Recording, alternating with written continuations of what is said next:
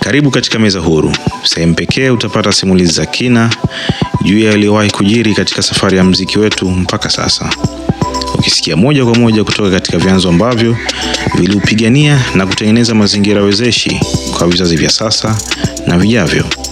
Mezani nipo mimi Masud Yusuf Masud, ukipenda unaweza kuniita Mswahili, Muruo na Rasta Rafiki. Karibu upate kujua ni nani leo anawekwa huru.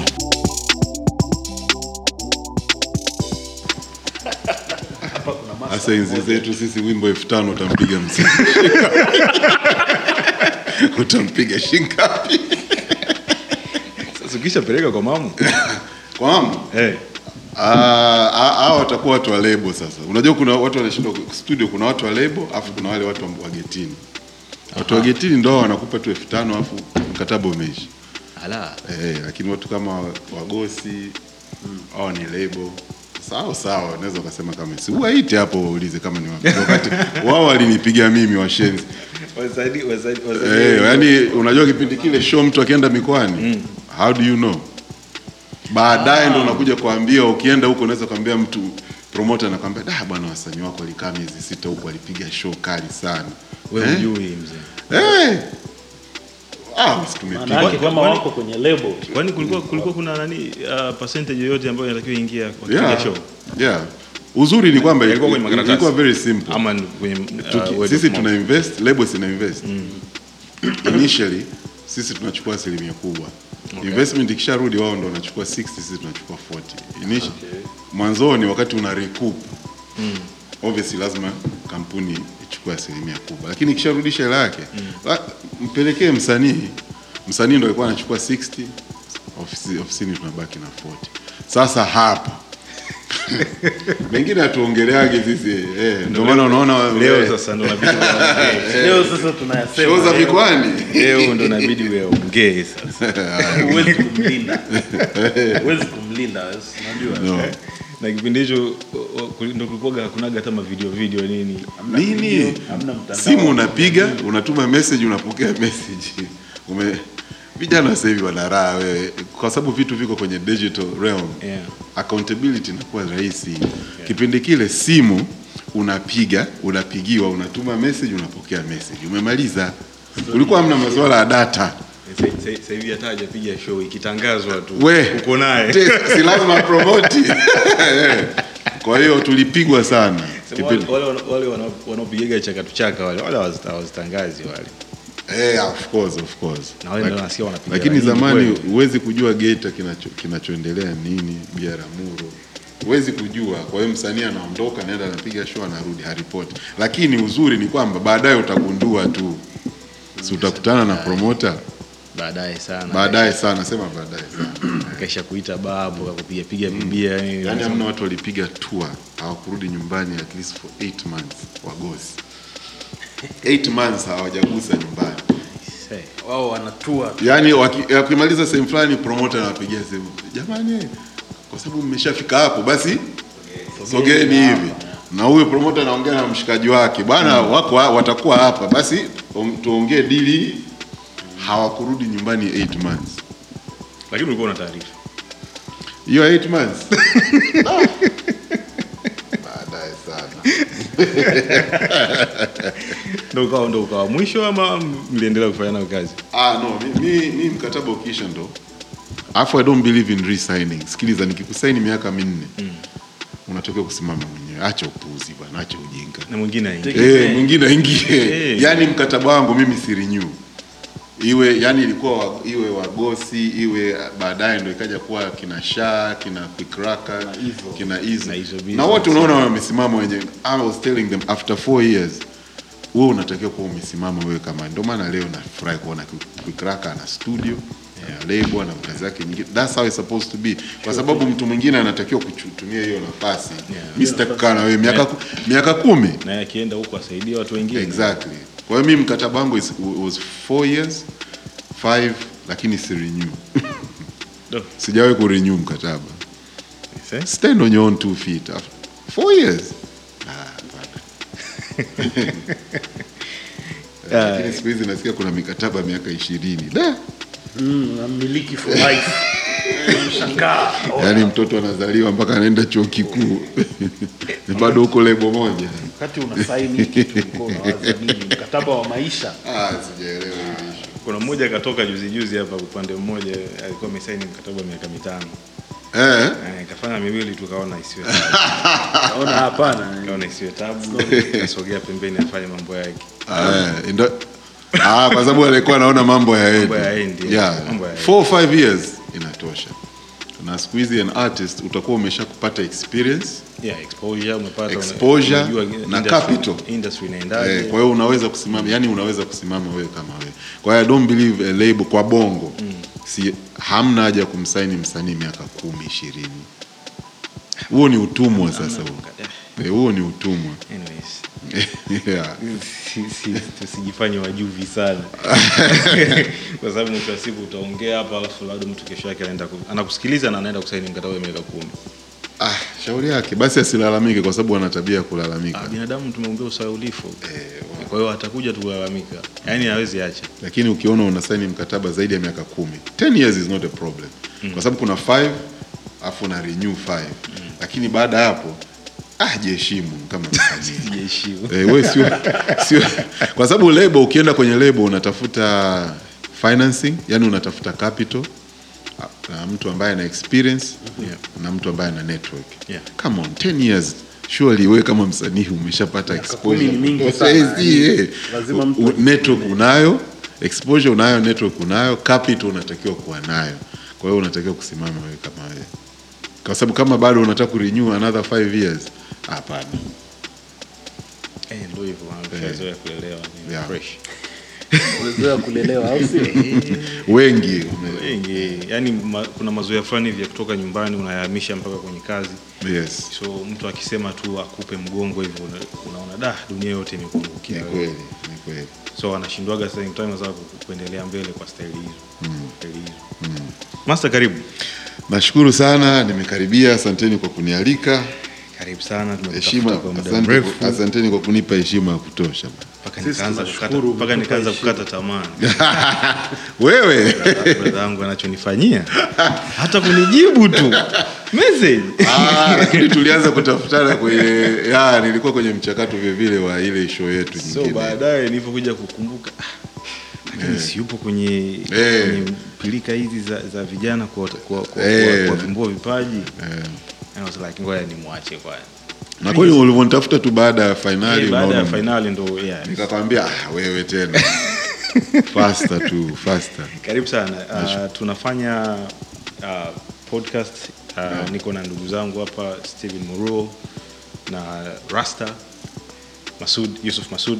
Tunafahamiana of vizuri. course, of course. yeah, uh, podcast yetu actually ina inahusiana na basically ni documentation uh, tunataka tunataka kijana ambaye anakuwa sasa hivi Yeah. akitaka kumfahamu Master J Mm. basi apate na sehemu ya kwenda kumsikiliza akiwa anaongea na sio zile interviews za dakika 15 20 Yeah. you understand na unafanyiwa interview kutokana na tukio sawa sawa hapana sisi hatufanyi interview kutokana na tukio Nashukuru kwa hilo. it's not an interview it's a Swala ya conve- trend. conversation like interview you, you understand?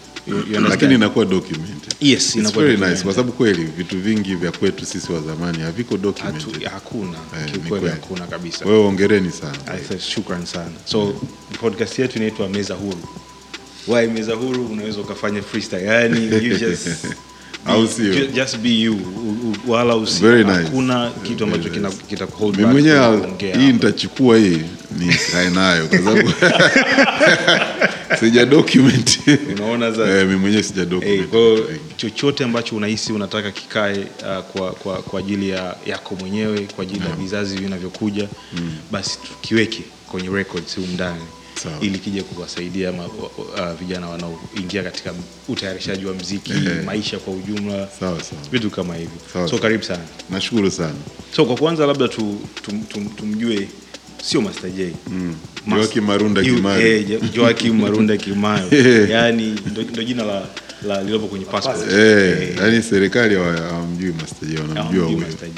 Eh. Eh, kwa hiyo tuanzie hapo na Master J ni nani au Joakim ni nani, amezaliwa wapi, ameishi yani ametokea wapi? Tasari fulani. Eh, tuanzie kwa ufupi kuanzia hapo Ah. tu, watu wakujue. Ah, okay. Um, mimi nilizaliwa mwaka 1973 tarehe tisa mwezi wa nane Um, hapa pa Tanzania, Dar es Salaam. Wengi wanafikiri mimi Mkenya Kwa nini? sielewi au sijui, kwa sababu kwetu unajua Rombo kwetu mkuu Rombo na boda ni dakika kumi na tano Oh, yeah. Eh, kwa hiyo wengi wanasemaga "Ah, kwanza huyo sio Mtanzania. But anyway, mimi ni Mtanzania jamani, na passport ya blue.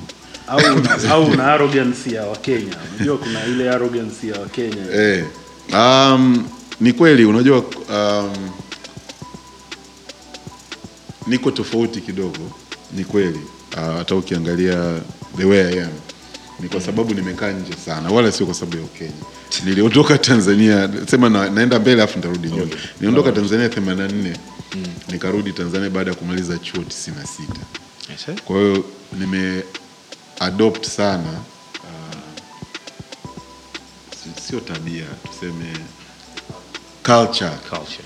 Ya mbele ya mbele umeelewa. Kwa hiyo kwa Tanzania uh, ukiwa na culture ya mbele unakuwa kama vile you are arrogant Yeah. uh, aggressive umeelewa. Kwa hiyo mi naitambua, kwa hiyo ndio maana wengi wanasema kwamba kwanza tuseme- au tuseme uki, ukiwa unatamani ku, kupata perfectionist Eh. kuwa perfectionist Eh. yani kufanya kila kitu muda sahihi kikae sawa na sisi tumeshazoea Exactly. mradi ilienda Kona.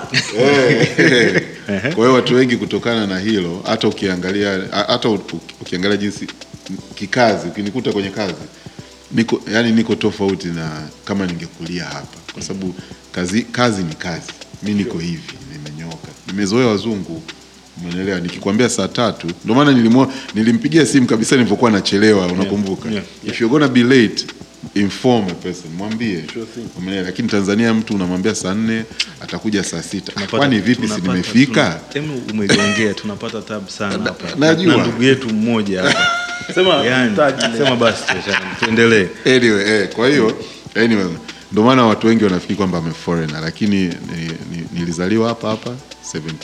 Mzee wangu marehemu mzee wangu uh, ni anatoka Mkuu Rombo, mamangu anatoka Kibosho Maua, kwa hiyo wote ni kaskazini. Kaskazini. Um, na damu ya kichaga kabisa Kabisa, kabisa. sio ukabila kusema hivyo lakini Eh, eh, kabisa kabisa. Kwa hiyo uh, mzee alikuwa anafanya kazi TANESCO by the, by the time ameretire alikuwa deputy managing director wa TANESCO um, lakini alikuja kufariki. Mamangu, bahati nzuri mimi wazazi wangu wote, mamangu alikuwa sio mama kukaa nyumbani. Okay. Mamangu amesoma mpaka chuo kikuu. By the time ana retire ndo alikuwa mkuu wa UNDP Southern Africa. Kwa hiyo wazazi wangu wote walikuwa ni wanafanya kazi. Kwa hiyo walifight sana kutupatia elimu Ah, na na walikopa, sio kwamba walikuwa na uwezo. Walikopa uh, wakajitahidi, ndio maana tukasoma nje. Mimi na mdogo wangu tuko wawili. Tu, maana nasema eh, tuko wawili tu. Maana nikasema niliondoka 84 nikarudi chuo, yani nimemaliza mtihani leo, kesho nimepanda ndege ya kurudi Tanzania, na naomba nikwambie, sijawahi kurudi Ulaya mpaka leo kuanzia 96 na sitaki kwenda, labda kama naumwa na inabidi niende huko kuanzia 96 sija yani Ulaya sipapendi. Um, si wa, yani watu wa kule ni wabaguzi. I just don't like. Yani mimi Ulaya sipapendi, ndio maana nimemaliza yani exam leo, ndege ya asubuhi kesho ya kwanza na British Airways back to Tanzania, na nimegoma kwenda Ulaya mpaka leo. Watoto wangu wanasoma chuo, nimewapeleka huko lakini wanavyoenda hivi wanaenda labda na mama yao au bibi yao ndo anawasindikiza. Mwambia mi siendi huko tena. I had a terrible time back then. Unajua ubaguzi ulikuwa ni, ni mkubwa sana Extreme. tofauti na sasa hivi Yeah. unaelewa, na hauzoeleki ule sina I'm not curious. Sihitaji kwenda Ulaya kwa sababu siko curious, nilikaa kule sana, umeelewa? Kwa hiyo mimi labda kama ninaumwa, umeelewa, kwa sababu mipango ya Mwenyezi Mungu huwezi kujua, obviously nitapelekwa. Lakini anyway, nilizaliwa hapa 73 tulikuwa tunakaa opposite eh, American Embassy pako mpaka leo dry, eh, TANESCO. TANESCO. Eh, kwa hiyo mzee alipewa nyumba pale, kwa hiyo nimekulia pale. Mzee alivyopanda panda chati cheo akahamishwa Oyster Bay kwa hiyo nimezaliwa pale uh, driving pale nimehamia uh, Oyster Bay naelewa. Kwa hiyo hood yangu ni Oyster Bay ya kishua kwa hiyo tulia- eh, Oyster Bay Tumekumbushwa. Ah, eh, mpaka alivyostaafu mzee kutokana na kuuma akahamia tukahamia kwenye nyumba yake alijenga Masaki. Kwa hiyo huwezi kuamini mimi nimezaliwa driving Oyster Bay Masaki. Eh, alafu Ulaya. Alafu Ulaya. Kwa hiyo unaweza uka, ukaona kwamba tofauti yangu inatokea wapi kidogo na mtu ambaye amezaliwa hood. Yeah, that's, Ndio maana wakiniangalia wanasema "Ah, huyu mbona kama sio Mtanzania. But anyway, 84 ndo nikaenda Botswana. Okay. Botswana nikasomea secondary school mpaka darasa la saba. Uh, baada ya darasa la saba ndo nikaenda sasa UK. UK ndo nimesoma secondary school yote mpaka chuo kikuu 96. Okay. ni shule ya Tabongo kusoma. Nilisoma mpaka da, nilisoma Oyster Bay Primary School wakanifukuza. Siku ya kwanza tu nikafukuzwa. Kupigana. Nilikuwa mkorofi sana. Nikapigana na darasa zima. Una kiburi, kiburi mtoto wa. Eh, sasa pale kukawa kuna watoto fulani hivi wakawa wanaona ah, mtoto akishua ngoja ah, sasa mzee wangu alikuwa anafanya karate eh, akawa ananifundisha. Niliwadunda wote. Lakini nikawa expelled. Nikafukuzwa. Kwa hiyo nikahamia Upanga Primary School. Kwa hiyo nimesoma tu mpaka darasa la tatu Tanzania. Ukaenda Botswana. nikaenda Botswana. Mm. Kwa hiyo baada yeah, kwa hiyo in short baada ya university nikarudi Tanzania. Nika, nika mzee unajua alikuwa na connection. Kwa sababu nimesomea electrical electronics engineering. Kwa hiyo nika, nikafaulu vizuri, mzee akaniunganisha nikafanya interview TANESCO. Kaenda wa, nikafanya interview akaniambia ah, fresh ah, mshahara elfu tisini Mwaka gani huo? tisini na sita hiyo. Sasa nikiangalia huku kwenye hobi yangu mziki, tisini na sita wapi wewe, wakati ulikuwa ukienda nani, kuna kuna uh, disco ilikuwa Tazara pale yaani hiyo hela inateketea ndani ya nusu saa tu. Au kwa sababu ushaanza kuspend sana na nani na pounds, pounds zimekuharibu zime, zime Amna, amna. Nilikataa kwa sababu nilish- nilivyokuwa chuo nilikuwa nafanya kazi um, jikoni kusafisha vyombo nikawa na save. By the time nataka kuondoka nilikuwa nimesha save 14,000 pounds, ndo nikanunua vyombo vya studio. Sasa nilivyoangalia mshahara wa elfu tisini alafu naweza kwenda kufanya mziki, unaona, nikaona ngoja ni Ulikuwa una- una- utakurejeshea uta- uta- pesa yako? Hapana. Ho, yani hiyo ilikuwa tu ni passion. Yani mimi nilikuwa napenda mziki. Hata ungeniambia nifanye bure, ningefanya bure. Unajua nimesoma electrical electronics engineering kwa sababu ya wazazi. Okay. But it's not my passion. So kama kama angekuuliza unataka kusoma nini unge, unge, ungeenda kusoma music. Mzee wa Kichaga asingelipa, asingetoa kwenda kusomea mziki. Sasa kwa sababu yeye alikuwa ni injinia, Usimtanie. Eh, nikachagua eh, mzee wa Kichaga asingetoa hela. Actually nilivyorudi mimi na yeye alinifukuza kabisa mpaka nyumbani, hatukuelewana kwa sababu haiwezekani kwamba tumefight, unaelewa. Alikuwa anategemea mshahara wa, wa, wa TANESCO tumefight, tumekopa mpaka wakakopa benki tuwasomeshe nje, unakuja kuniambia kwamba unafanya kazi kwa sababu kwenye kontena urekodi hawa wavulana ambao wanavaa suruali chini ya makalio. Yaani kwanza walikuwa wanamcheka, washikaji zake walimcheka sana, kwa sababu wale ambao mimi nilisoma nao walienda kufanya kazi kwenye mashirika makubwa ya, ya nje. Siemens, kwa sababu Siemens ilikuwepo hapa tayari. Okay. eh, kipindi hicho, lakini kampuni nyingi za simu sasa hivi zilikuwa zipo. Enzi hizo tulikuwa tunaongelea Tritel, naweza nikawapromote kwa sababu hawapo tena. Hao wengine sitawataja, hatuwezi taji kwamba kulikuwa kuna Tritel, baadaye Mobitel, unaelewa. Um, kwa hiyo kwa upande wa engineer options zilikuwa chache, lakini ningeweza kwenda kufanya kazi Siemens, lakini wao wengine wakaenda kufanya kazi huko, mishahara mizuri. Sio. Kwa hiyo washikaji zake mzee wakawa wanamcheka, yani wewe umejitesa kote kule, afu kijana anakuja, kwa sababu ilibidi ni alinipa kontena mzee, wala sikulinunua, ndo studio yangu ya kwanza, angalau alinisaidia hicho. Yani mtoto umepeleka Ulaya, anakuja kwa rekodi ya wavuta bangi, wanaovaa suruali chini ya makalio. Na ilikuwa ni na hela ilikuwa hamna yani hela. Tag- name tag ilikuwa ni wavuta bangi. Eh, eh, name ilikuwa ndio maana uh, kama Radio Tanzania walishasemaga tupigi miziki ya bongo Yeah, ya bongo ya kizazi kipya kwa sababu hawa ni wahuni wavuta bangi. There were no singers by the way. Okay. Hichi ndo kitu watu wengi hawaelewi kuhusu soko letu. In the 90s it was just hip hop. yeah. Kulikuwa hamna hata rap. There was no rap. In the 90s bongo ilikuwa tu ni hip hop full stop. Unaona, wimbo wa kwanza ambao ulikuja kuintroduce kwamba ah, kumbe hii ishu inawezekana ni wimbo ulifanyika na Boni Love Mawingu Studios, ndo tukashangaa kumbe demo eh, eh, samahani, demo sio neno zuri, kumbe mwanadada unamweza kumweka kwenye chorus akaimba. Wimbo ulikuwa unaitwa oya msela oya. Oya. That was the first commercial rap song hapa Tanzania, ndo tukaanza kuona ala! Kumbe sio sio lazima iwe tu yani kwenye chorus sio lazima iwe ngumu. Ndo boni yani boni ndo maana people don't give him enough respect. Kwanza sisi wote tulimputa boni. Umenielewa? People keep on speaking about eh, alitupa heshima ya kuwa naye kwenye kwenye kwenye session uh, ya mwisho kabla ya, ya, ya hii ya kwako. Eh. three hours. Acha. Like yani brother Boni ana, ana, yani anaongea. Boni ana he is the true legend. Mkimwacha aongee yani mnaweza mkakaa kimya. Sema ana madini mengi. yani Boni, ndo raha yake sasa. Sio kwamba mtu anaongea tu. Ah, huwezi ah. kumsikiza mtu masaa matatu kama hawezi kuongea au hana cha kuongea. Sasa i wish ingetoka huko kwamba boni is the real legend wa hii industry yeah, shout out to Boni Hey, Shout sasa but every time people are talking about P-Funk, Master J, sijui Mika Mwamba, alafu Mika alikuja baadaye sana. Putting Mika and Master J and P-Funk P-Funk. kwenye kundi moja mnatuvunjia sana heshima. Mika alikuja baadaye 2000s.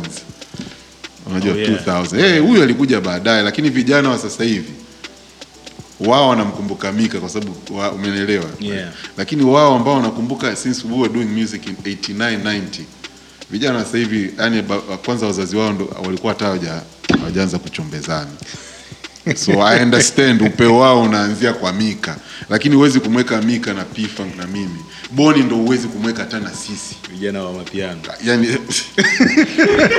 Sasa umeanza.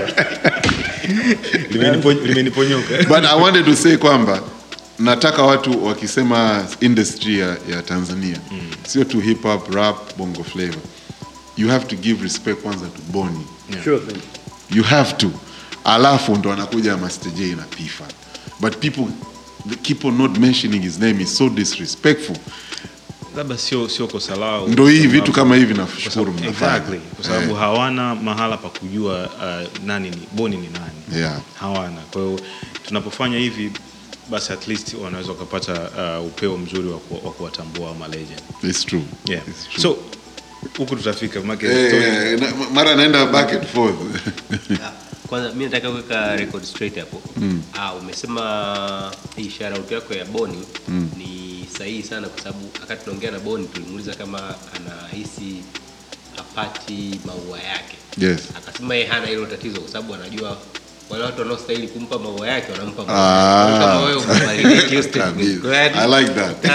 I like that. Tulimuuliza kama ana feel underappreciated. He is underappreciated. Akaniambia kwamba yeye kuna watu ambao yeye wasipomappreciate ataumia, lakini kwa sababu watu hao wao wanamappreciate yeye hana shida. na shida. Sasa tutakuja kukuuliza na wewe hili swali Ah, ah, eh, basi mtakuja. Lakini unajua shida ya shida ya mziki wetu hatujapata documentation properly. True. watu wanasikia tu. Kwa mfano kumweka P-Funk, Master J na Mika ni kwa sababu labda wakati huo hao ndo walikuwa wanasikika. Bila kujua kwamba kuna watu walianza kabla. Kabla. Mlianza kabla. Yeah. Boni alianza Kabla even and 99 before eh. baadaye Mika anakuja kusikika was enough ni kipindi cha redio vipindi redio ndo Thank you. zimeanza zimekuja. Thank you. Kwa hiyo sasa watu wanaosikika ndo hao hao Eh. alafu kitu kibaya zaidi au kitu kizuri tuseme kibaya kitu kizuri Mika ni foreigner Yes. kwa hiyo sisi wa Tanzania tuna tabia ya ku Ah, yeah, yeah. appreciate Praise. zaidi Nimekuelewa. kuliko Nimekuelewa. watu wetu. Kwa hiyo tutafika huko. Sawa. But kwa ufu, just for you guys to know how how big Boni is. Yeah? By the time yeye anatoa hizo nyimbo zake including na kina GWM. Unajua alipokuwa anatoa cheza mbali na kasheshe. Mimi na P-Funk tulikuwa underground.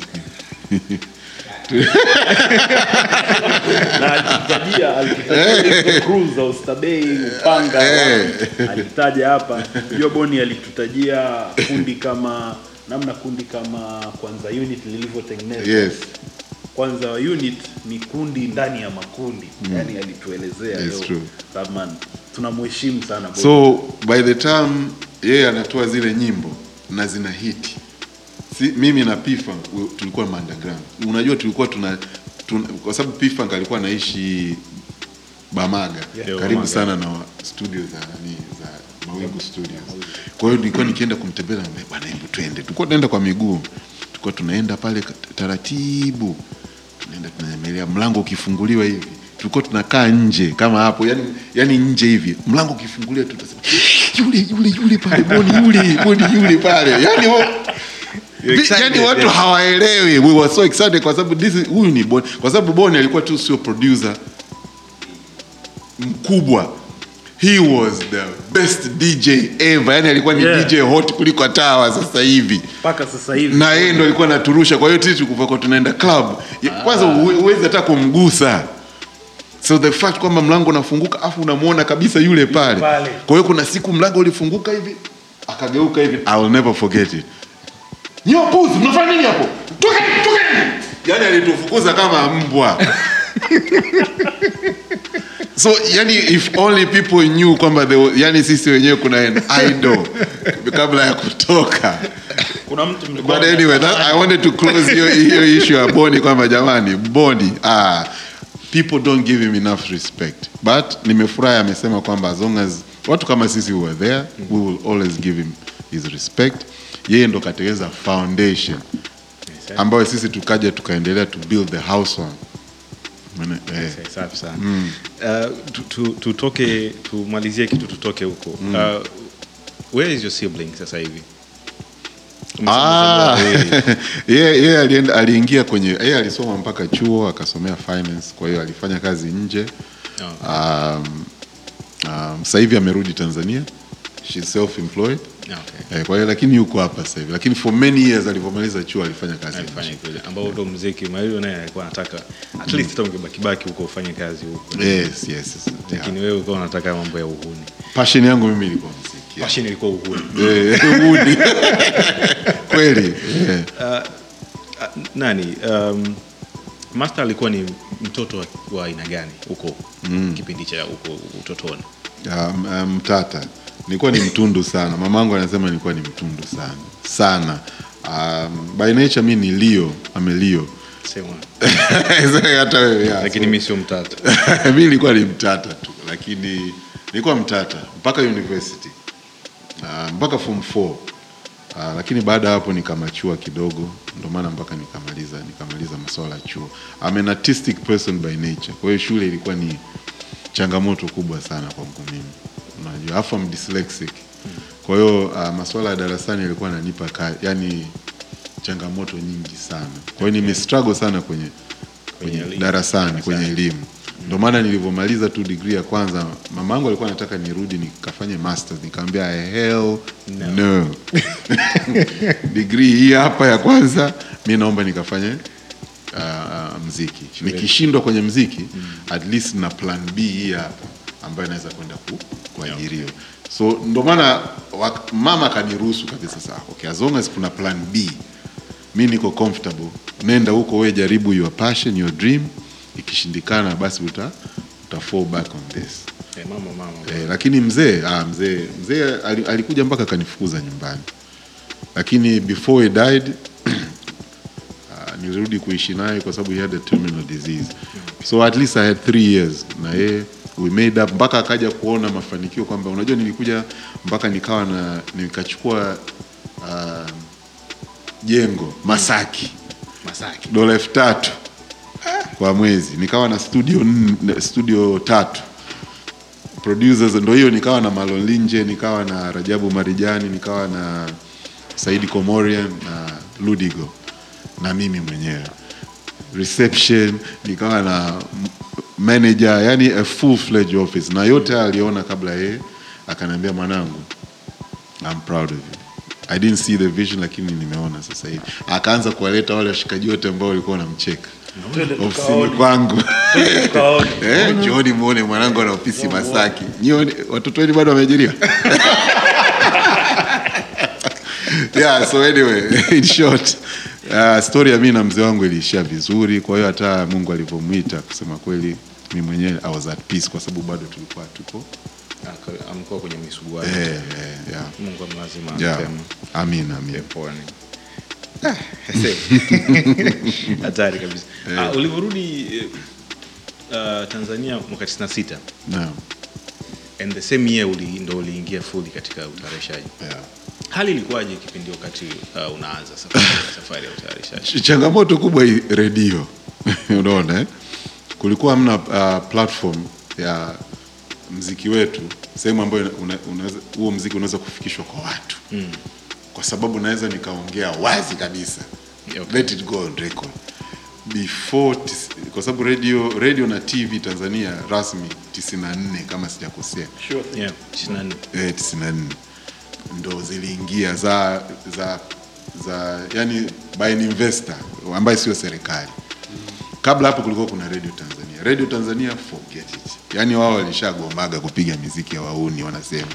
Kwa hiyo hiyo radio ilivyokuja tukaona kwamba "Da, hapa mkombozi wetu huyu hapa huyu hapa. Sema sasa hiyo radio na tv ilipoanza. ha, ilikuwa ya kisnesne sana. Let it go on record let it be known Hapa. yule investor uh, marehemu may soul rest in peace aliinvest hela nyingi sana Yeah. so at that time wao walikuwa wanatumia cd kupiga miziki kwa hiyo sana sana walikuwa wanapiga miziki ya nje mm.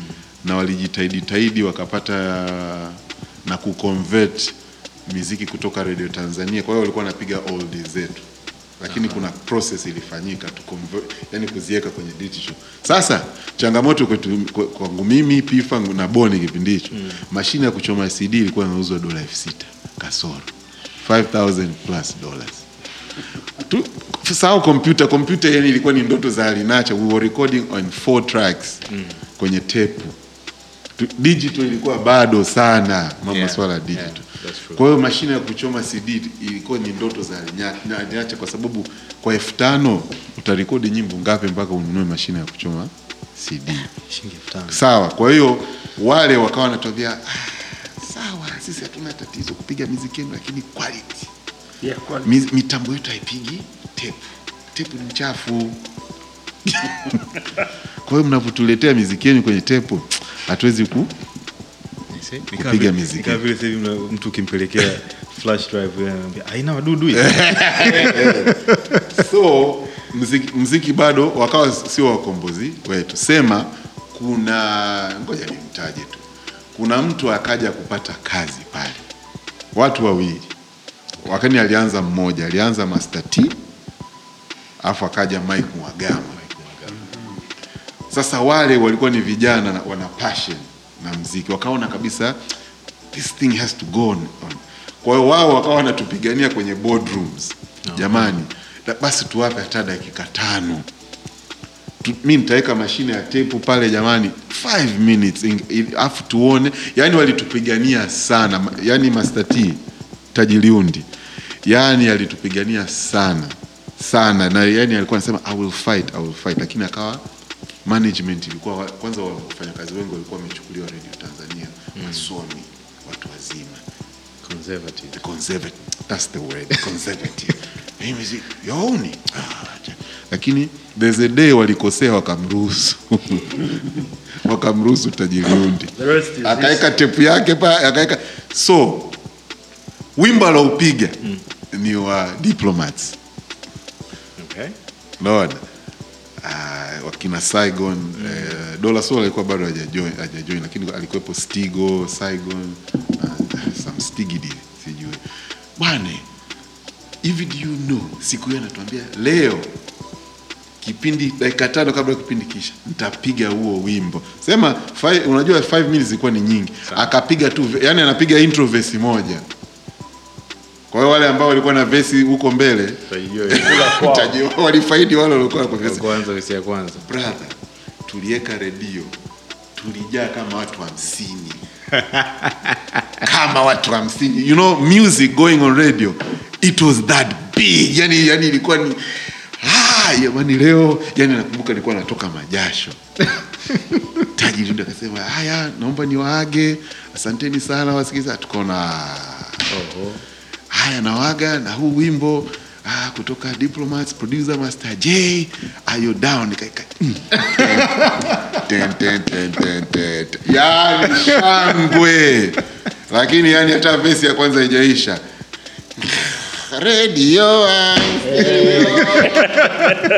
but I, he's another person he's never given enough respect to We'll bring up, we'll hey. bring him up. Huyo ataongea hata masaa kumi hapa. Hapo anavyopenda kuongea yeye mwenyewe mtangazaji. Eh, kwa hiyo kama mtapata chance mwongee. He was instrumental. Guess what? Simu. Mm. yani off the hook. Off the hook. Kutokana na hiyo tu kile kitendo alichofanya hapo. Basi wakamwambia ah, bwana simu zilikuwa nyingi sana. Hebu hebu fanya tena wiki iliyopita bwana wakamwongezea dakika mpaka kumi wakamwongezea dakika kumi na tano. Phones are ringing. Nusu saa. Sali moja. Hat, mpaka by the time Mike Mwagama anakuja. Kipindi kizima. yani ni kipindi kizima. Lakini those two people were instrumental with that one radio ambayo ilikuwepo kipindi hicho. Sasa kukaa kukaa kuna mtu sasa akaja sijui aliona sijui it was by chance akaja kuona ala huyu investor mi siwezi kushindana naye. But i want a radio station. Akaanzisha radio station and guess what? Akawa anapiga local content only. Akasema huyu si anang'ang'ania za ulaya? Mm. mi ngoja siwezi kushindana naye kwa capital, lakini content. Ngoja mi nianzishe radio nipige local. Local music. iwe bongo hip hop bongo rap bongo flavor taarabu mm. uh, dance choir on sundays. Akaamua kufanya hivyo akaanzisha radio, station yake and guess what the slogan was? The people's station. Sasa huyo ndo akaja akamaliza kabisa. Music mziki wa kwetu ukawa unafika kwenye jamii. Yeah. guess what? Industry ilianza tanzania baada ya hapo. That's another person who is never given credit for. Brother Joe. brother joe kusaga because alivyoanzisha radio station yake the people station alituambia alituita kabisa akasema hakikisheni eh, content ni nzuri mimi nitai push. Unaona? Kwa hiyo mi studio yangu ile nilikuwa nakwambia ile masaki ndio maana nilikuwa na rekodi bongo hip hop bongo rap bongo flavor hiyo ilikuwa mimi uh, Said Komorian uh, Rajabu Marijani na Ludigo studio moja akawa alikuwepo engineer anaitwa Marlon Linje. Marlon Lynch, yeah. ndo akawa huyo mwingine inabidi muongee naye mkimpata eh, akawa na rekodi uh, taarabu dance na vikundi kwa ufupi mchiriku.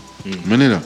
That's why I started that studio kwa sababu uh, Joe Kusaga alisema naombeni content mimi nitazi baada ya hapo once you have a radio station afu kuna wasikilizaji ndo hapo mpaka wasambazaji ambao walikuwa ni wagosi kasoro Felician Muta ambaye ndo alikuwa Mtanzania. Ndio maana tunasemaga wasambazaji walikuwa ni wagosi. Na mimi ni wadosi.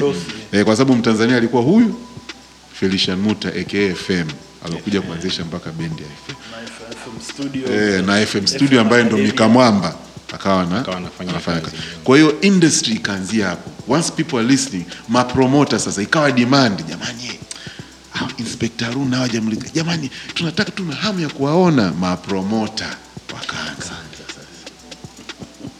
ona Ghafla wana hamu ya kupata hizo kazi ndo wadosi wakaanza kusambaza. Zamani wadosi walikuwa wanasambaza miziki ya kina Michael Jackson, Michael Bolton, yani miziki ya mtoni. Wakaanza "Eh, sasa sikiliza hii hii wagosi kama nzuri, nyimbo kumi vipi? Ndo tukaanza kufanya album, mwezi kwa mimi tukafanya album wagosi unazikumbuka album za kwanza kabisa za, za Album ya kwanza niloifanya mimi ilikuwa Wagosi wa Kaya. Mfano. Eh, tukapeleka hela ambazo tulipiga pale, sitaki kusema kwa sababu nao watu wa mapato wana tabia ya kutoa faili kuvuta, lakini money was made. But nimewataja watu hapo ambao they were very instrumental, hawatajwi kuanzia radio uh, uh, producers uh, na mpaka tuseme mpaka distributors. Mpaka distributors. Kwa sababu- much respect kwa sababu at that time walikuwepo kina mamu. Yeah. mamu mshikaji naweza nikamtaja. Yani mamu mamu katufanya tuanze. Sasa ndo tukaanza kushika hela. Umenielewa? Maproducer sasa hivi juzi hapa amesema kwanza wa zamani hawana hela. Sisi ndo tuna hela kwa sababu ya gari kanunua second hand. Yani mi namwangalia mtu mzima inabidi nikae tu kimya. Wewe tumeanza kushika hela wakati wewe bado unapangusa pangusa, lakini unamwangalia tu. But as you said, mi nimependa mmeongea kitu, hawana hizi information, Sure, that's very true. hawana hizi information, lakini hawajui album ya kwanza advance inatoka 50 million kabla hata imeuzwa nakala hii. Nani anakupa 50 million hapa sasa hivi? That was what we were working with at that time. By the time tunatengeneza album za kina Sugu na kina advances were 200 million advance, yani mtu hajasambaza hata nakala hii Moja. anaamini anaamini hizi zitauza, anakupa advance ya milioni mia mbili. Sasa nyinyi maproducer sasa hivi nani anachukua advance milioni mia mbili? But hivi vitu as you're right, I shouldn't blame them kwa sababu hawana hiyo information. So wana, wanaongea kutokana with the little information that they have. Ndio maana mi narudia naongea kitu hapa. I'm putting it on record. Nyinyi maproducer sasa hivi. Maproducer wote ambao nimewataja wa zamani hao, hamna hata mmoja ana njaa. Boni, P-Funk, mimi, ah, nianze nani wengine? Eh? Enrico, thank you. Yeah. Enrico, uh, hata nani Marlon, hamna mtu ana njaa because we made money. How about you? And guess what? Wote tunaishi kwenye nyumba zetu. Na zili- zili- na zilienda kwenye, kwenye, kwenye, kwenye channel sahihi. Yeah. Umeelewa? So kwa sababu hawana hizi information just because umenunua gari la second hand la, la milioni ishirini brother Au umezawadiwa kwa sababu you are actually ngoma yeah, success song. yako iko nyuma ya wale maproducer ambao unawaita wazee, bado hata hujafika. Lakini wasanii wa sasa hivi they on another level, I'm, we're not here to talk about that. We are here to talk about you. eh, yes, yeah, This is our space. you, yeah. I say. Um, kipindi, kipindi mnaanza mlikuwa uh, maproducer wachache sana sana sana. Boni and funny enough, naomba nikwambie ukweli, Uh, yeah. Marlon Linje alikuwepo, yaani yeye, yeye na Boni hata kama wanapishana wanapishana kidogo sana. Okay. Hey, kwa hiyo Boni Malolinje kwa sababu Malolinje alikuwa anafanya kazi Don Bosco. Aha. Album ya kwanza ya Sugu alitengeneza Marlon. Hey, alitengeneza Malon Linje Don Bosco. kwa hiyo huyu ni mwingine ambaye hawamtaji kabisa kwenye malenji ndani hiyo album ni ni mimi Hey, mwaka 90 na mwaka, mwaka tisini huko eh, mwanzoni mwa his first album alitengeneza. Sasa kuanzia ya pili mimi naye tulitengeneza sijui tisa So Sugu ndio ndo msanii wa kwanza kufanya album. Msanii wa hip hop. Ah, ya nyimbo zake. Yeah, Kumbuka kuna yule jamaa yule wa Ice Ice Baby alitengeneza album lakini ni kwamba alikuwa anachukua Yeah, like but the- yeye alifanya kabla ya Sugu. Yes, yani uh, ngoma za kwake mwenyewe. Yeye ilikuwa Sugu. Sugu. Okay. Unaona? Ah, So, my, my point ilikuwa ni kwamba mlikuwa mko wachache sana. Sana. Um, Boni, Boni Malon, Malon uh, Enrico, Enrico. mimi P-Funk. Those were the Okay. eh. Kwa hiyo na ulikuwa ukitaka hata kama uko Biaramuro, ukitaka kwaya, ukitaka kurekodi, ukitaka kurekodi hip hop lazima uje lazima uweke kambi da. da, kwa lazima uje da. Kwa, Eh. kwa, kwa, kwa, maelezo ya, ya, ya Boni, maelezo yako Eh. uh, naona kabisa kulikuwa kila mtu anafanya kazi yake, lakini mlikuwa kama uh, watoto wa, wa baba mmoja hivi Mm. Mli, mlikuwa mnasaidiana vipi katika uh, kazi zenu? Basi, tulikuwa tunashindana, unajua tulikuwa mahali yani, okay sawa, tulikuwa tunafahamiana hatugombani hata hiyo bifu Jesus Christ. Hata watu wanasema eti, eti mimi na P-Funk tuna beef. Mimi na P-Funk tukikaga na, na tunaulizana hivi beef tulianza lini? Mbona mimi sikumbuki? Kwa sababu uh, ndoa yangu ya kwanza best man Best alikuwa alikuwa. Yeah. Kwa hiyo tunakaa kabisa bwana, nasikia tuna beef sasa. Kama tuna beef, mbona mimi best man wako hapa? Anambia mi sijui. Yaani it was so bad, lakini walikuwa wanaitengeneza watu wa media, Yeah. Lakini mi na Na P-Funk mlikuwa hamtoki kwenda kukanusha, No. ikawa ina, inaenda Eh, kwa hiyo wao wakawa wanaendelea na mambo yao, sisi tunaendelea na mambo yetu, lakini we've never had beef. Kwa hiyo hata si hiyo hao wote watano tulikuwa tunatembeleana, tunapeana ushauri um, how we can best, kwa sababu at that time tulikuwa tuna, tunataka sana to improve quality. Oh, yeah. Tulikuwa hatuko digital, Okay. so we were all helping each other. Kwa hiyo hicho ndio kilisaidia. Kitu kingine ambacho ni tofauti sana, au maproducer watano na maproducer wa sasa hivi, wote hapo walisomea sound engineering Ulaya. Wote ni sound engineers kabisa. Unaona, ishu kubwa watu wanauliza kuhusu sound ya zamani. Ni kwamba we were sound engineers. Wote. P-Funk kasomea uh, Holland, Holland, uh, Boni, mimi na Enrico Uingereza, uh, Mika alisomea kwao, but we all had set, nani tuna vyeti kwamba tulisomea. Ndio maana sound, watu wanauliza hivi, sound kipindi kile mlikuwa mnafanya nini? Tulikuwa ni wasomi Eh, siku hizi siku hizi watu wanachorachora tu beat makers. Sawa, beat inatoka kali but how do you, how do you get a good mix? Hiyo huwezi kumfundisha mtu au eh, unajua you have to have experience. Lazima uwe na knowledge na experience. Unaona? Kwa hiyo tulikuwa tunasaidiana uh, wote walikuwa ni wote tulikuwa ni wasomi and we tulikuwa napenda sana ku exchange. Bwana wewe ulifanya nini hapo? Tulikuwa tuna tunaambiana. Sema at the end of the day tulikuwa tunashindana. P-Funk anatoa wimbo unaenda kuhiti. Hapo mimi naumiza kichwa. Ah, si wimbo aliotoa jamani na dazunga huu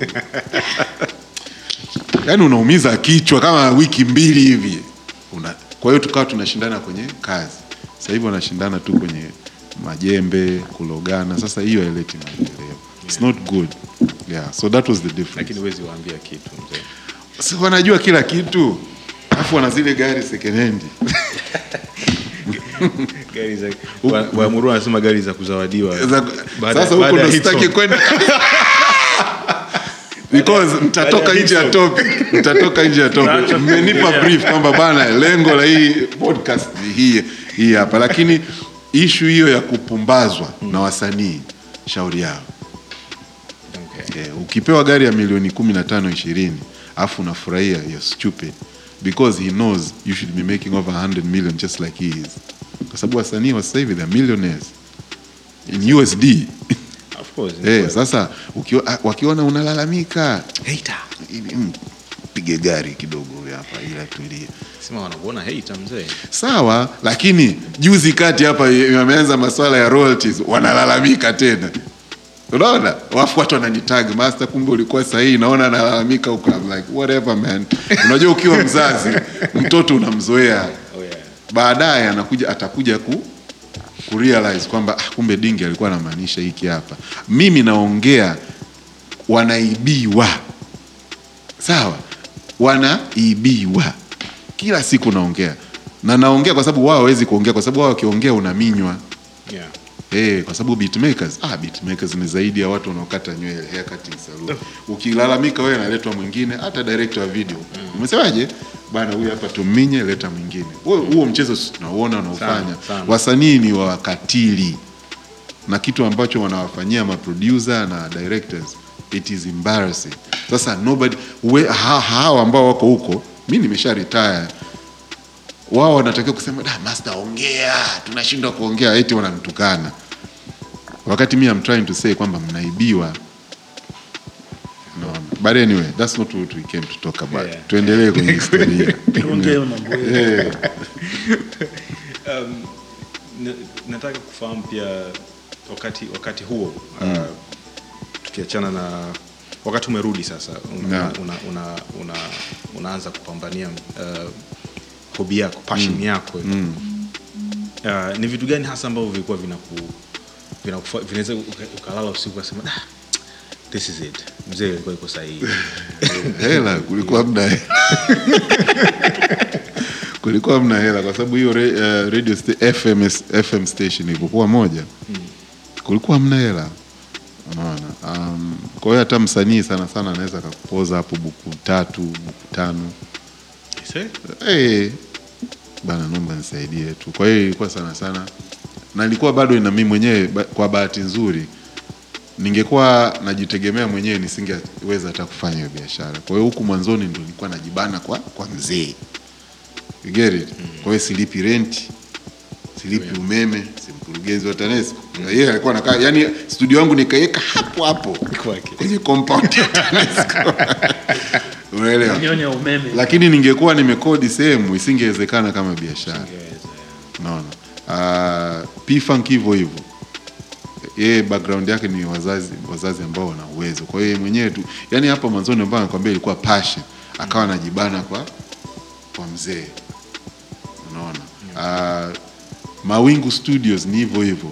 Joseph Kusaga ni kama sisi alikuwa na passion sana ya mziki. Kuanzia udj mpaka kuanzisha studio. But you gotta remember yeye mwenyewe anatoka kwenye background kama ya kwetu. Mzee wake alikuwa ana uwezo marehemu mzee wake. So ndio maana unaona watu wengi ambao walikuwa na studio mwanzoni ni vijana ambao walitoka kwenye familia zenye uwezo. It pain. Kwa hiyo mwanzoni ilibidi utufanye kwa kwa passion na unajibana nyumbani lakini wengi tulikuja kufukuzwa. Yani unajua dingi anachoka naye. Lakini hiyo FM station ya pili ilivyokuja ndo hata tukaweza kupandisha kwamba jamani, sasa hivi si mnapiga show za laki mbili, kwa sababu show ilikuwa laki.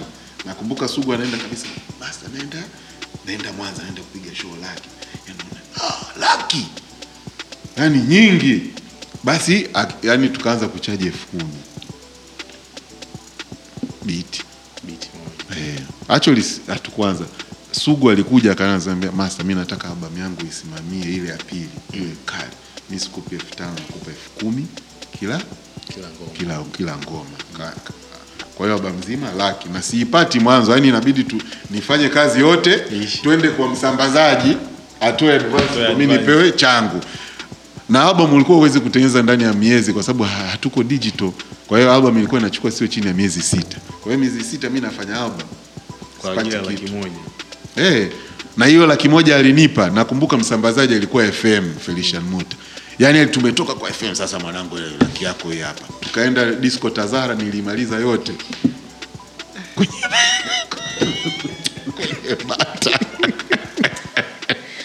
Kesho tunaanza moja. Kesho tunaanza moja. Kwa hiyo kwa ufupi, hali ilikuwa changamoto ilikuwa hiyo tu, ni kwamba kwa sababu mziki ulikuwa ufiki kwa watu industry ilikuwa bado haiko de develop, lakini hiyo FM station akaja tukapandisha mpaka elfu elfu kumi elfu ishirini. From elfu ishirini nakumbuka niliruka mpaka elfu hamsini. Sasa watu walikuwa wanapiga show sasa mikoani hapo, wanapata laki moja laki mbili laki tatu Unaona, kadri hao wanavyozidi kutengeneza hela inamaanisha hata wewe kwenye studio unaweza kubadilisha rate. Kwa hiyo tulipanda panda, yani by the time mimi naacha mziki nilikuwa na chaji laki nane milioni wimbo mmoja, na hiyo ni themani elfu mbili na nane ndo nimefanya album ya mwisho pamoja ndani ya game. Eh, kwa hiyo yani, tume- kwa hiyo mimi nilikuza kuanzia elfu tano mpaka laki nane milioni. Sasa hivi studio ambayo inatoa ma hit song kabisa mtaani sasa hivi, yani nyimbo ziko kwenye top 5 producer anachukua laki laki mbili, wamesharudi wamerudi. Eh, Lakini wanasema lakini changamoto zilikuwa ndo hizo. Lakini wanasema wana- wana- wana mrefu. Hasa huko ukichokoza nitaanza huko, sitaki kwenda mimi. album, album ya Sugu hiyo ambayo umesema alikupa nadhani Yeah, ndani ya bongo. ndani ya bongo yeah. mwaka 96 Mm. oh. Eh, kwa sababu eh, Sugu nilikuja kuanza kufanya naye kazi kwa sababu ile ya kwanza si alifanya huku nyuma early 90s. Wasanii ambao nilikuwa yani wasanii wa kwanza mimi nimetengenezea ngoma Tanzania ilikuwa Diplomats. Mm. Eh, Diplomats. Mwaka gani ilikuwa? 94. 24. 90 ah, 94, 94. Ndo ngoma ya kwanza ambayo imeenda Imeenda radio. radio eh. Lakini kabla hapo tu hivyo vingoma hivyo vya kusikiliza wenyewe tulianza mapema huko 90 90 mapema. Ndo, ndo ngoma ambayo alipiga Master T Eh, kwenye radio. hiyo ya 94 94. Eh. Ah, ah, lakini ilikuwa 95 ilikuwa sio 94 not the same year it wasn't the same year kwa sababu yeye hakuanza moja kwa moja radio ilivyoanza lakini ya changamoto ilikuwa hizo lakini namshukuru Mungu baadaye. Wasanii walivyokuwa na meki na producers wakawa na wana, wana meki. Kipindi kipindi hicho mlikuwa mna, mnaweka mambo kwenye makaratasi. hamna hata moja. Ah, sina haki mimi. Ndio maana mirabaa juzi ikawa naangalia tunasema da haya bwana. Sina- sina changu. hauna haki na, na, na sijaamua kupasiu. Sijaamua kupasiu pifanga Ya, kafanya. mswahili mdachi mtata yule. Na alianza kama 4 years ago. Akaniambia master eh, mi nafuata haki zangu. Kaambia bwana wewe kama uko tayari kugombana nao mm. wewe kagombane nao. Kwa sababu wasanii wengi kichwani kwao si nikupe elfu tano? Haki ni za kwangu. Are you crazy? Wewe umelipa studio wewe umechangia studio time. Kwa sababu there are two, two businesses that happen. Na hiyo sasa- ndo elimu ambayo haikuwepo. Eh, unajua the two things. Mimi kama producer naweza nikaenda kwenye studio yako wewe, studio inalipa per hour dunia nzima mm. tukasema tunataka 4 hours kufanya kazi. Ulaya ndo wanavyofanya. Producer sio lazima awe na studio, you can work in any studio. Tatizo hapa wana confuse kwa sababu enzi hizo, ndio maana nasema tulikuwa mimi ni producer na mimi na studio, wanavichanganya vyote kama those are two different businesses. Uki, ukienda studio mtu reception akwambia bwana unataka masaa mangapi? Masaa manne. Sisi tunachaji elfu hamsini kwa, kwa mfano kwa kila saa, kwa hiyo you need to pay 200,000. Hiyo inaitwa studio time, na unaingia wanakupatia na sound engineer kwa sababu vyombo si vya kwao. Big up to watu ambao wanafanya kazi kama hivyo, ni wanene kwa sasa hivi you can buy studio time kabisa unaona? And they provide plus the sound engineer. Mtu ambaye amezoea vile vyombo vyao. Umeona that's how it works. Kwa hiyo mi naweza nikaenda pale nikabook 4 hours nikakugongea we ngoma tukarekodi vocal na tuna sound engineer. Mi ni producer mi kwa sababu yule anayokaa pale kwenye ile mixer wa kwao ni sound engineer. Mi nakaa kwenye kochi na makochi mazuri pale. Mi nakaa kwenye makochi pale. Kazi yangu mimi ni kumwambia sasa mtu mwingine ambaye anaweza kwenda naye pale ni mtu kipindi hicho. Kuna mtu anaitwa Bizman. Kama mmemsikia. Yeah. Bizman anaitwa session musician. Producer unakaa kwenye kochi sound engineer anakaa kwenye vyombo session musician anakaa kwenye chombo. Unamwambia hebu sikiliza sikiliza Bizman, hebu ah ah usigonge hivyo gonga hivi. Unam- unamwelekeza. Hapo sawa. Sasa naomba code za IP eh alafu naomba key fulani piga code fulani fulani fulani fulani. Hebu jaribu. Ah ah badilisha kitu fulani. Hapo unavyoongea hivyo it's called producing. Oh, yes. that's producing. Kwa sababu hata mtu yote anaweza kuwa producer by the way. Huhitaji kujua jinsi ya kupiga chombo. Kwa sababu studio unakuwa na session musician. Ah Bizman yuko kwenye keyboard. Unakuja na Bakuza on bass. Unakuja na Norman na gitaa, unamwambia hapo- hapo fresh nimeipenda. Norman naomba nipe nani uh, nipe nani kodi fulani. Piga kwa muted. Kama hivi ah ah. Hebu panda octave moja juu hapo fresh. That's producing. Yeah.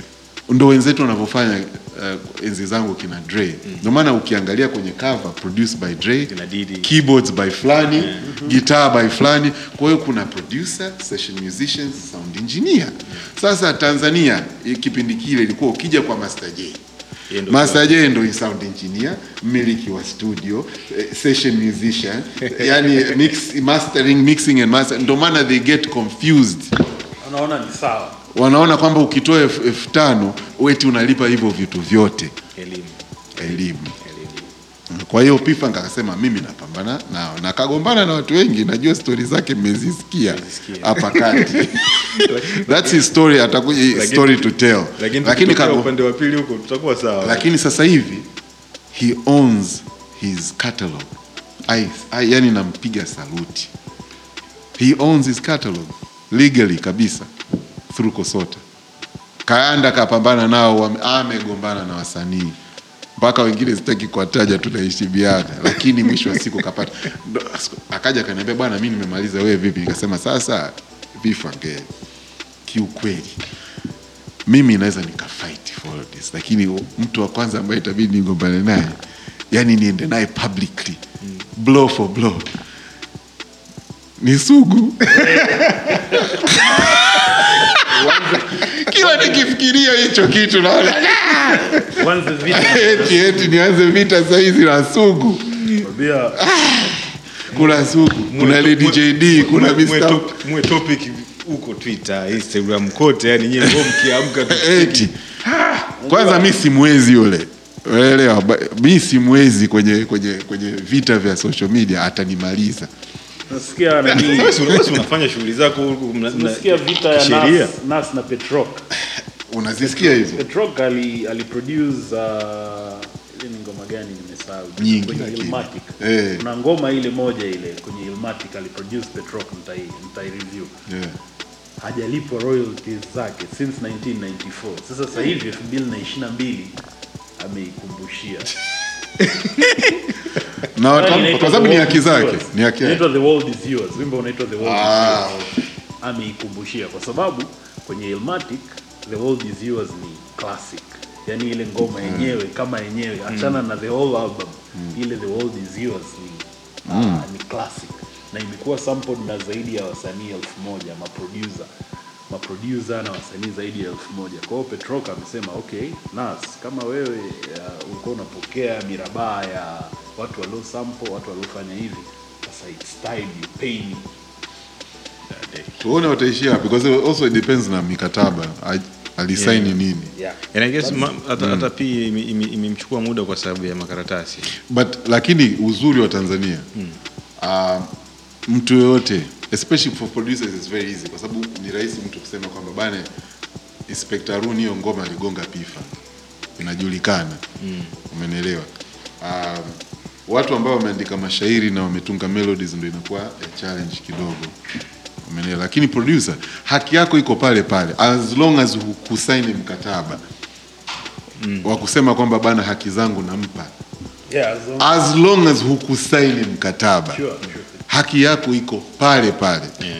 pale ndo maana ilikuwa rahisi. Sio kwamba yani pipa ilichukua muda kwa sababu tu watu wengine unajua wamefariki.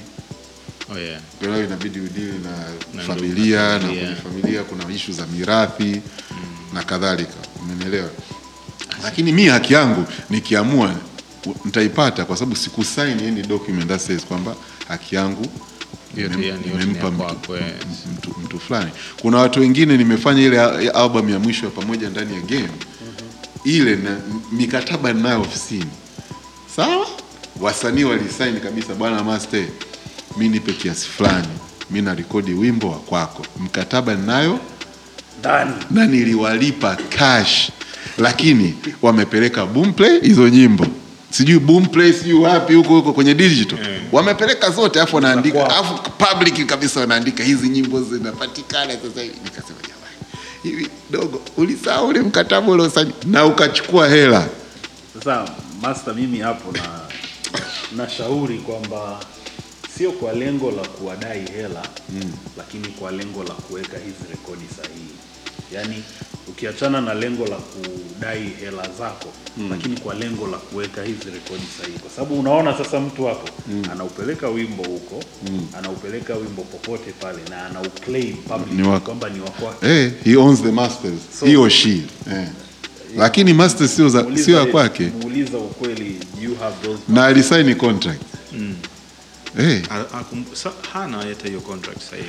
sijui kama wanao mimi nazo mchagamie mbele ya hela. Yeah, so that's what I'm saying kwamba unabidi uclaim. Purpose of, of sio purpose ya kudai hela lakini purpose ya kuweka hizi rekodi sahihi. mtafanya.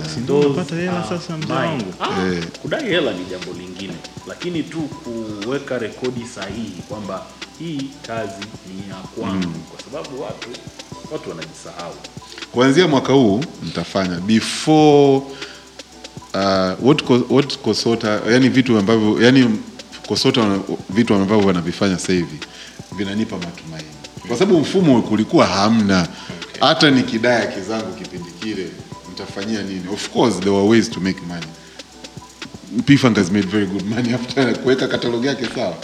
Vizuri sana. Amenifundisha mambo mengi. Actually yeye ndo kani awaken. Unaelewa sasa hivi it even makes more sense kwa sababu serikali walikuwa wajaweka mifumo sawa sasa hivi kuanzia mwaka huu. Yaani barua zitakuwa zina, zinafanya hivi tu kutoka kwa wakili wangu. Watapata barua. Mi wala simtafuti mtu.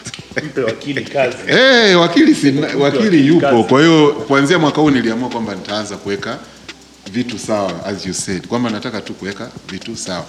Hela ambao walishachukua huko nyuma sina njaa ya kusema nianze kugombana na watu lakini going forward Inapo hapo tunapoanzia. naomba tuweke sawa Yeah. ba namshukuru Mwenyezi Mungu sina njaa ya kwanza kuwapiga, yani kugombania hela za huko nyuma weka tu rekodi sahihi weka rekodi sahihi. Eh. ni mali ya so income ambazo zinakuja sasa hivi miraba hiyo inani inanihusu. because it's another in, ni income stream nyingine kwangu Oh, yeah, mimi oh, so mwaka huu kama wata, yani ambao watasikia hii podcast na nilishagonga biti zenu barua inawahusu taarifa ifike. Yani barua inawahusu tu. Sasa sugu sijui kuna sugu. Kuna mtata mwingine profesa j. Kuna jide. Malegend Eh, waleje sasa hao wote wote. Kuna haki zangu mi naamini wana wana ni, Ah, watu, ni watu wenye wenye wenye ue- ue- uelewa na we- wa- wana weledi kwa hiyo sidhani kama ita- shida sana. No no ni watu ambao kwanza hao sita siwezi kumtuma lawyer because that would be disrespectful. Yes, hao yes. ni watu ambao mtaenda kuwaona. Yani si, sioni, sioni shida. Mimi vijana tu ndo watata. Sasa vijana. Hawa juzi juzi hizo ngoma za hapa mwishoni ambazo wote wamepeleka ngoma mm. wanachukulia kama za kwao. That's not right that's not yani ile albamu yote watu wali kuna wasanii ambao wali hawakulipwa lakini walinipa ngoma kwenye pamoja ndani ya game ile album lakini kuna wasanii waligoma walisema hamna tunataka hela sawa nikawalipa nice. No, yeah. how uh, ni, ni, ni lini ambao ulianza kuona okay sasa uh, maamuzi ambayo niliyachukua mm. uh, yalikuwa sahihi na ameanza kulipa. Eh, na, na baada ya hapo ha, la- hali ya maisha ilikuwaje? Ah, nzuri sana naomba niseme ukweli. By the time na, na, nafungua hiyo ofisi ya masaki mm. mambo yalikuwa ni mazuri. Naona mambo yalikuwa ni mazuri. Ah, kwanza bendi na kwaya ilikuwa lazima uje mj ilikuwa inaitwa mj productions. Unajua mj, records Productions, yeah. ni ile ni kampuni ambayo ilikuwa na sign wasanii. Mj production ndo studio watu wengi walikuwa na confuse Oh, oh. kuna production na recording label okay. ni vitu viwili tofauti kwa hiyo mj mj productions kusema kweli tulikuwa tunatengeneza hela nzuri kwa sababu bendi zote ilikuwa lazima uje pale mtu ambaye alikuja tukaanza kushindana ni Felicia muta Muta. na mika lakini wao walikuja baadaye lakini kabla ya hapo ah, tumetengeneza hela si tumetengeneza hela. So by the time mpaka unachukua ofisi masaki unalipa dola elfu tatu kwa mwezi we are making money. Definitely making money. Good. by that time life was good. Okay. yeah, kwa tofauti na- huko na huko nyuma. Nakumbuka kuna siku tulikuwa tumekaa sehemu um, siku hiyo bahati nzuri ulikuwepo na brother boni pia alikuwepo. So kulikuwa kuna zile story za kipindi hicho ambazo uh, muhindi anaweza kutoa hela nzuri nzuri nzuri. Yeah, jinsi mlivyokuwa mnaenda kuchukua hela na jinsi mlivyokuwa mnaenda Coco Beach. That's true that's true that's true. Em- em tuambie kuhusiana na ile hali. Kweli. Wa, unajua yani sijui nikwambieje. Yani unajua kama album ya tanga kunani mm. Yani kila wiki ulikuwa yani unaenda kuchota hela mpaka yani unachoka. Mpaka inafika sehemu unaanza kumwambia gm wangu bana gm ananipigia simu leo mi na mambo mengi bosi wewe nenda naambia mimi mpaka tukaanza kutuma madrevo wa taxi do. Wakachukue mizigo. Kulikuwa amna amna huwezi kutuma hela kwa simu. Yeah, yeah. kama nilivyosema simu ilikuwa unapiga unapokea unatuma message. Au unapokea message. Kwa hiyo ilikuwa lazima uende physically yani tulitengeneza hela nzuri sana. Na of course ukitoka kwa kwa mamu mdosi mm. ni bata. Si nilikuwa bado kijana? Bata? Ah, bata tulipiga bata. Unaona bwana. Maana nasema kama BMW za second hand unaona tulishanunua kuanzia kipindi hicho. Eh, mi nilikuwa na BMW na nilikuja kuiposti kwenye Instagram Sasa ilikuwaje ukawauzia lakini uzio gari mbovu? sasa wakaja ah, ah, wale wale gari gari gari ilikuwa haina tatizo Master bana. Ah, ah, gari ilikuwa ni nzima. Wao walileta jeuri kwa sababu walikuwa na pesa. Unaona, wagosi walikuja kutenza hela nyingi sana sana. Kwa hiyo siku moja wamekuja ofisini wakasema, tukawa tunapiga story, tuna, unajua tunapanga mikakati. Wakaniambia, sasa sikiliza bosi, una magari mengi, kwa sababu nilikuwa na magari sita, yaani nilikuwa na sijui Land Cruiser mbili, nilikuwa na Toyota Chaser mbili, nilikuwa na BMW, yaani ugonjwa wangu ulikuwa ule wa ujana.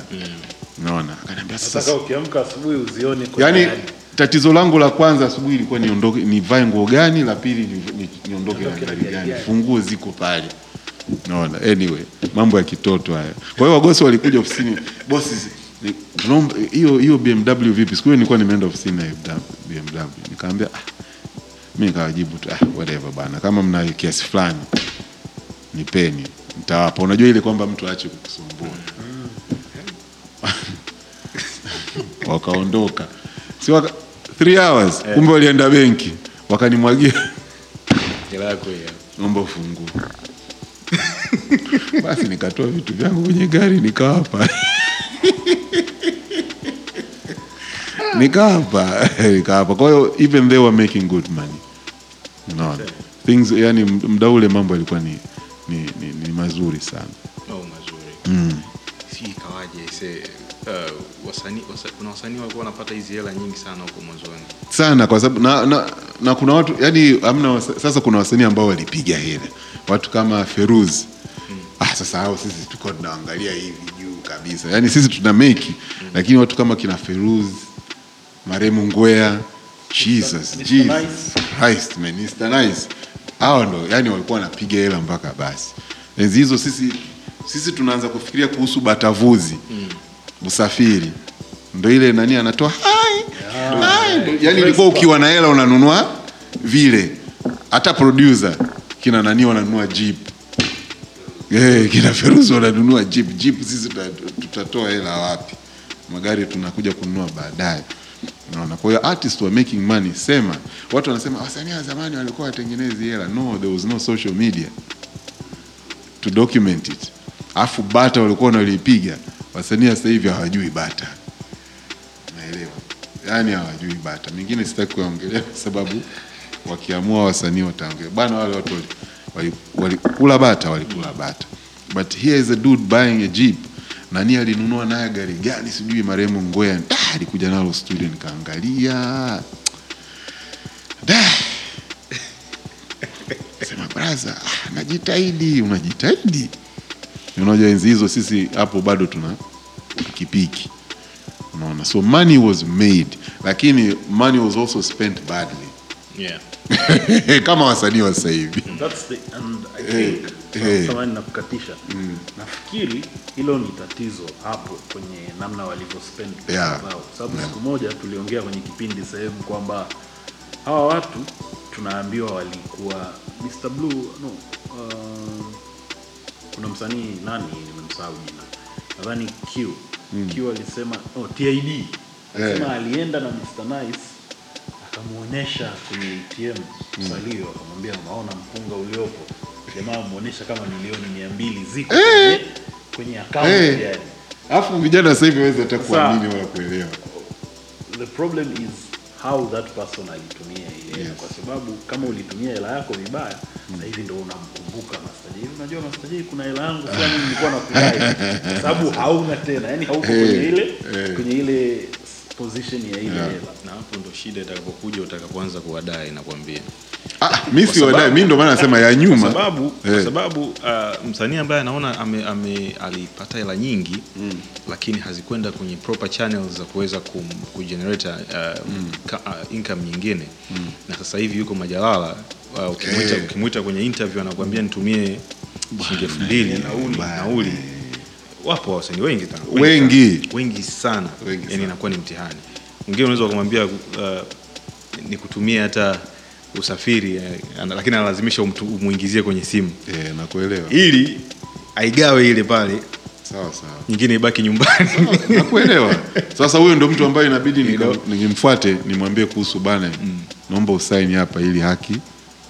So na hao ndo watakuwa wagumu. N- ndo maana yeye ndo maana Au ndo watakuwa wagumu lakini I wish, yani vijana wange ndo maana napenda kwamba mna document so that it stays on people made money Ndio maana anasema 200 million unaona ambayo hata kwa hela hata kwa sasa hivi msanii ukiwa nayo it is a lot, It's a lot of money. money.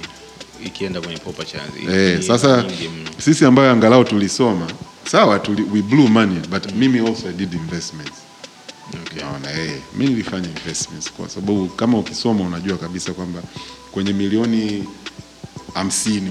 Au tuseme kumi ndio yopata. Ukiona mi nakula na, bato ujue hiyo ni 10%. babangu alishanifundisha. When you make money. 10% because you're not guaranteed tomorrow. Kula bata. Enjoy life. Live life. Yeah. 90% save and invest. Unaona? Kwa hiyo mimi I always did that. Kwa hiyo watu walikuwa wanasema ah bwana jamaa anatumia hela nyingi. Sawa but you don't know kwamba I had a formula ukinipa ukinipa laki moja elfu kumi hainaga budget. Au ukinipa milioni moja laki moja mimi hainaga budget. Kama kuna washikaji na yeye naambia jamani twendeni sehemu fulani let's enjoy life. It's something mzee wangu alinifundisha kwamba you work hard lakini vile vile lazima you take time kuenjoy life. Enjoy life. Eh, kwa hiyo kama ukitengeneza milioni kumi chukua hapo milioni moja. Haina budget yaani hapo ni washikaji ndugu jamaa na marafiki. Yeah. you try and live life. Hiyo nyingine milioni tisa fanya vitu vya maana. Kama unasomesha somesha. Kama kuna rent za kulipa kama kuna kusave whatever is left unatafuta investments. Kwa hiyo hiyo ndio ilitusaidia whether ni mimi Bifa, hata boni. Boni always alikuwa na invest. Enrico. Yeah. yeah. Ndio maana nasema kuwa kuwa wasomi imetusaidia sana. Ndio maana hamna mtu hata mpaka leo analia njaa. Kwenye wale maprodusa wa zamani. So tukiweka kwenye kwenye record uh, nzuri kwamba uh, albamu ya wagosi ndo albamu iliyokuu ah ile? Kimaisha? ah ndio. Ilibadilisha maisha yako. Yani ilikuja eh kabisa. Hatujui ya kwao.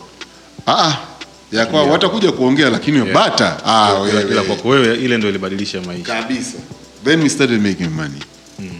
Real yani hela kabisa yani kama yani unachungulia benki 50 ya 100 million zipo. Ya kufikia tu. Eh, yani ipo. from there for real kabisa. By the time sasa natoa pamoja pamoja ndani ya game ndo album mambayo mpaka ilifika sehemu nikamwambia mama usinipigie simu. Three years. Three years of collecting money. Yaani nyimbo kama sijui ile side mnyamwezi amekoma. Mm.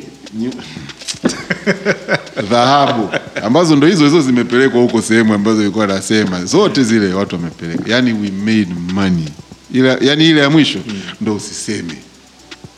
Ndo usiseme kabisa. Na yani nikaritaya yani namshukuru mungu vizuri.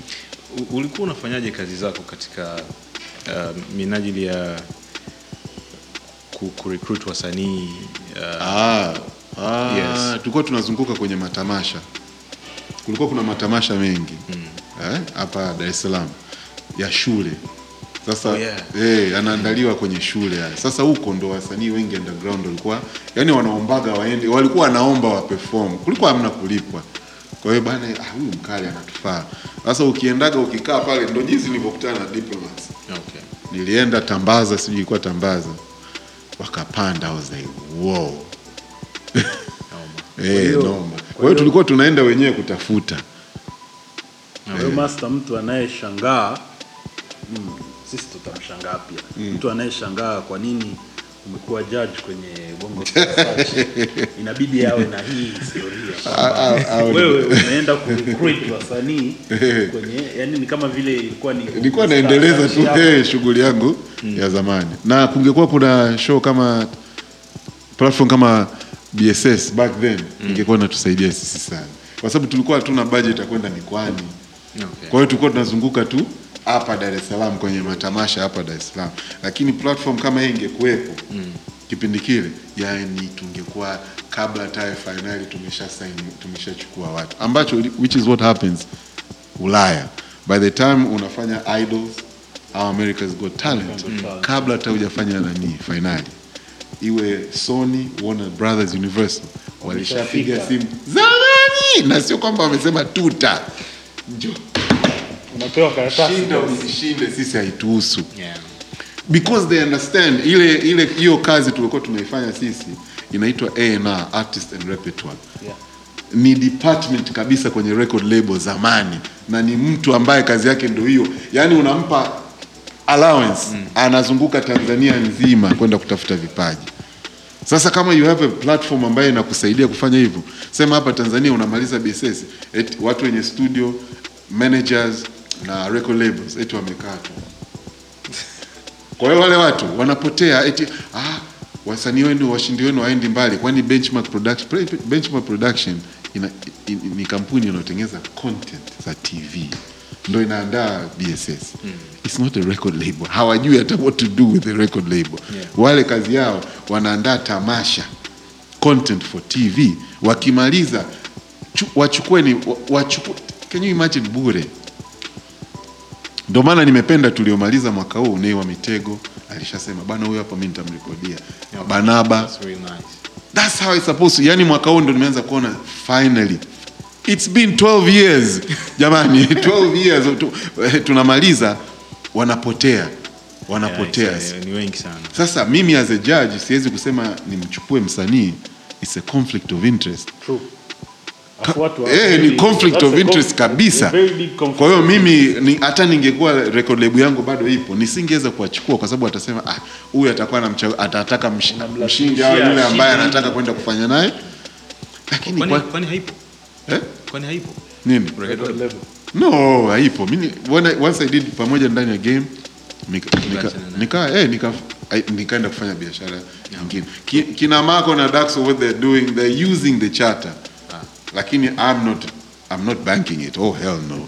Mimi sio wao wana, wanajua wenyewe wanafanya nini. Waliomba tunaomba tutumie studio na charter. Lakini ni project zao lakini mimi kama mimi uh, MJ Records project ya mwisho ilikuwa zile na kina wakali kwanza na pamoja ndani ya pamoja ndani ya game kina Sha, Quikraka na hizo. Those were the last so projects. put the record straight says hu- hunufaiki na chochote kinachotokea pale studio Studio hapana, kwa sababu ile mimi ile studio nilikuja kuhamia kwenye media work matangazo Matangazo. ya radio na TV upande wa audio for visuals Oh. na just audio. Kwa hiyo mimi pale mkataba wangu ulikuwa kwamba na Mako, by the way kwamba naomba utanifanyia hizi kazi tutagawana hivi. Media work tu sawa. Whatever mtafanya kwenye mziki sitaki hata kusikia. And it's been like that since tangia elfu mbili na nane.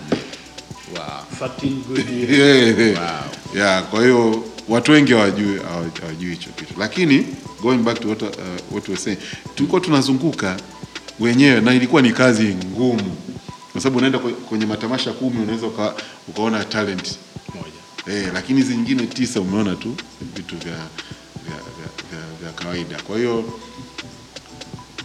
I, I wish there was B, yani hiyo BSS at that time ingetusaidia sana, ingetusaidia sana. Wanaweza lakini kama walichokifanya hichi alichokifanya Nay na, na, na Barnaba. Eh, na Banaba Hata Yogo Beats alisema kuna mtu atamsaidia, mshiriki atamsaidia. Sasa that's how it's supposed to be.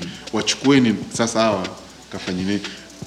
Madam Rita owns Benchmark Production. Yeye she's not interested in signing wale kwa sababu hiyo sio biashara yani yake. kawasaidia ku, hana anachoweza Eh, kuwasaidia na- ana, eh. alichowasaidia ni kufanya nyinyi mtambue Exactly. talanta za, Sasa, watoto za watoto wengi wanaofanyaga angalau okay ni wale ambao washiriki ambao ni wajanja hiyo equity ambayo unaipata pale wewe kama ni mjanja hapa da ukishakuwa na equity you can make money. Ndo watu kama Peter Msechu. Peter Msechu akushinda Yeah. lakini ni mbishi.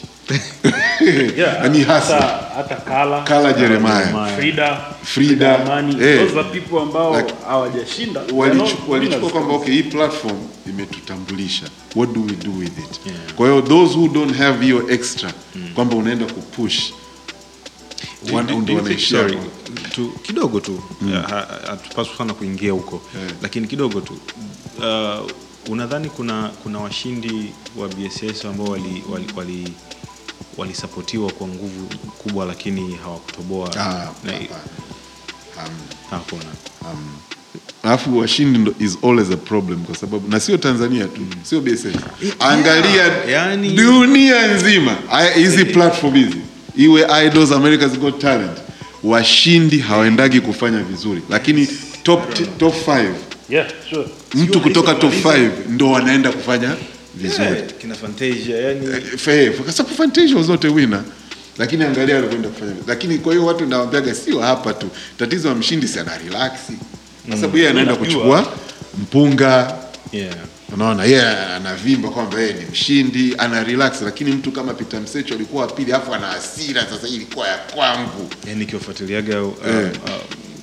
uh, uh, washindi wa kwenye hizi uh, sijui AGT uh, Eh. X Factor sijui American Idol nikiwafuatilia huyu ndo mshindi afu nikaanza kurudi huko kumfuatilia na kazi zake ah, yani hata numbers hazi- hey. yani unajua mtu unakuta katoka kwenye kwenye labda elfu mbili na kumi na moja ka- kashinda. Hapa katikati kumi na mbili kumi na tatu kumi na nne kimya. Yeah. ina, ina, au ka, kaanza pale kumi na mbili kumi na tatu afu. I think because they're comfortable. Unajua ni mshindi. Afu they do get money. They do get kuna hiyo kwamba financial security wewe unayo unajua. Una uhakika wa kesho. Eh, una wa kesho. Mtu kama Kala au Msechu ameondoka pale zero. Hey, sisi hatunaga prize ya mshindi wa pili na watatu kwa hiyo wana hasira. Unaona. Because the only way ambao mtu atataka kuwa wa kwanza ni kwamba hawa wengine hawapati. eh, Lakini no, kama mshindi wa pili, wa tatu hadi wa tano wote wana hela hao. lakini we kama ni mbishi kama wewe ni mbishi you you're a fighter mm. Utaenda kufanya vitu, yani lazima uende